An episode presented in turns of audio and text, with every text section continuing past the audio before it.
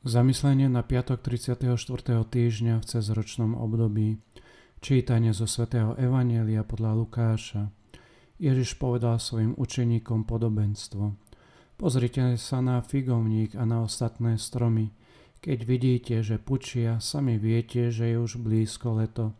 Tak aj vy, až uvidíte, že sa toto deje, vedzte, že je blízko Božie kráľovstvo.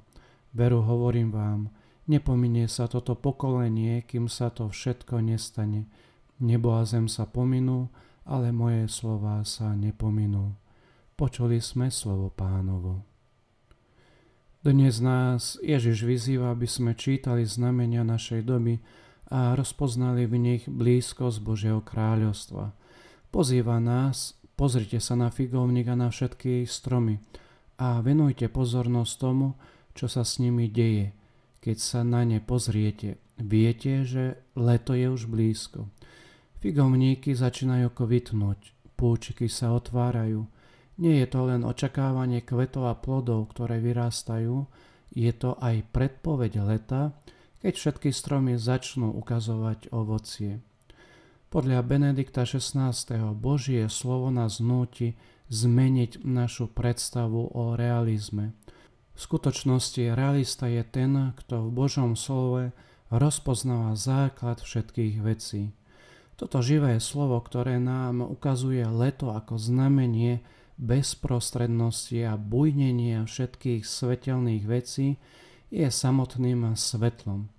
Keď uvidíte, že sa toto deje, vedzte, že Božie kráľovstvo je blízko. V tomto zmysle teraz už slovo nie je len počuteľné, nielen, že má hlas, teraz má slovo aj tvár, ktorú môžeme vidieť. Tvár Ježiša z Nazareta.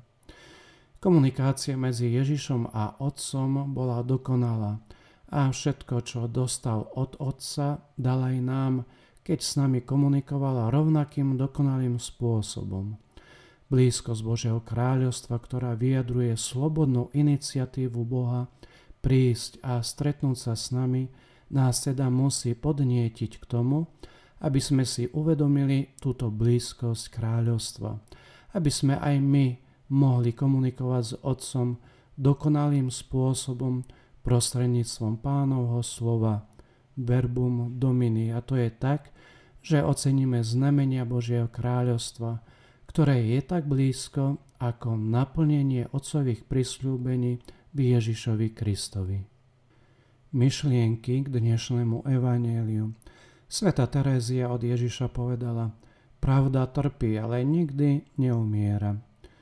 František, svätý Otec, povedal, čas nie je skutočnosť mimo Boha. Čas bol dotknutý Kristom, Božím a Marijným synom a dostal od neho nové a prekvapujúce významy – stal sa spásonosným časom, totiž definovaný časom spásy a milosti. A v katechizme katolíckej cirkvi môžeme čítať Božie kráľovstvo je pred nami. Priblížilo sa vo vtelenom slove, ohlasuje sa v celom evaneliu a prišlo v Kristovej smrti a zmrtvých staní.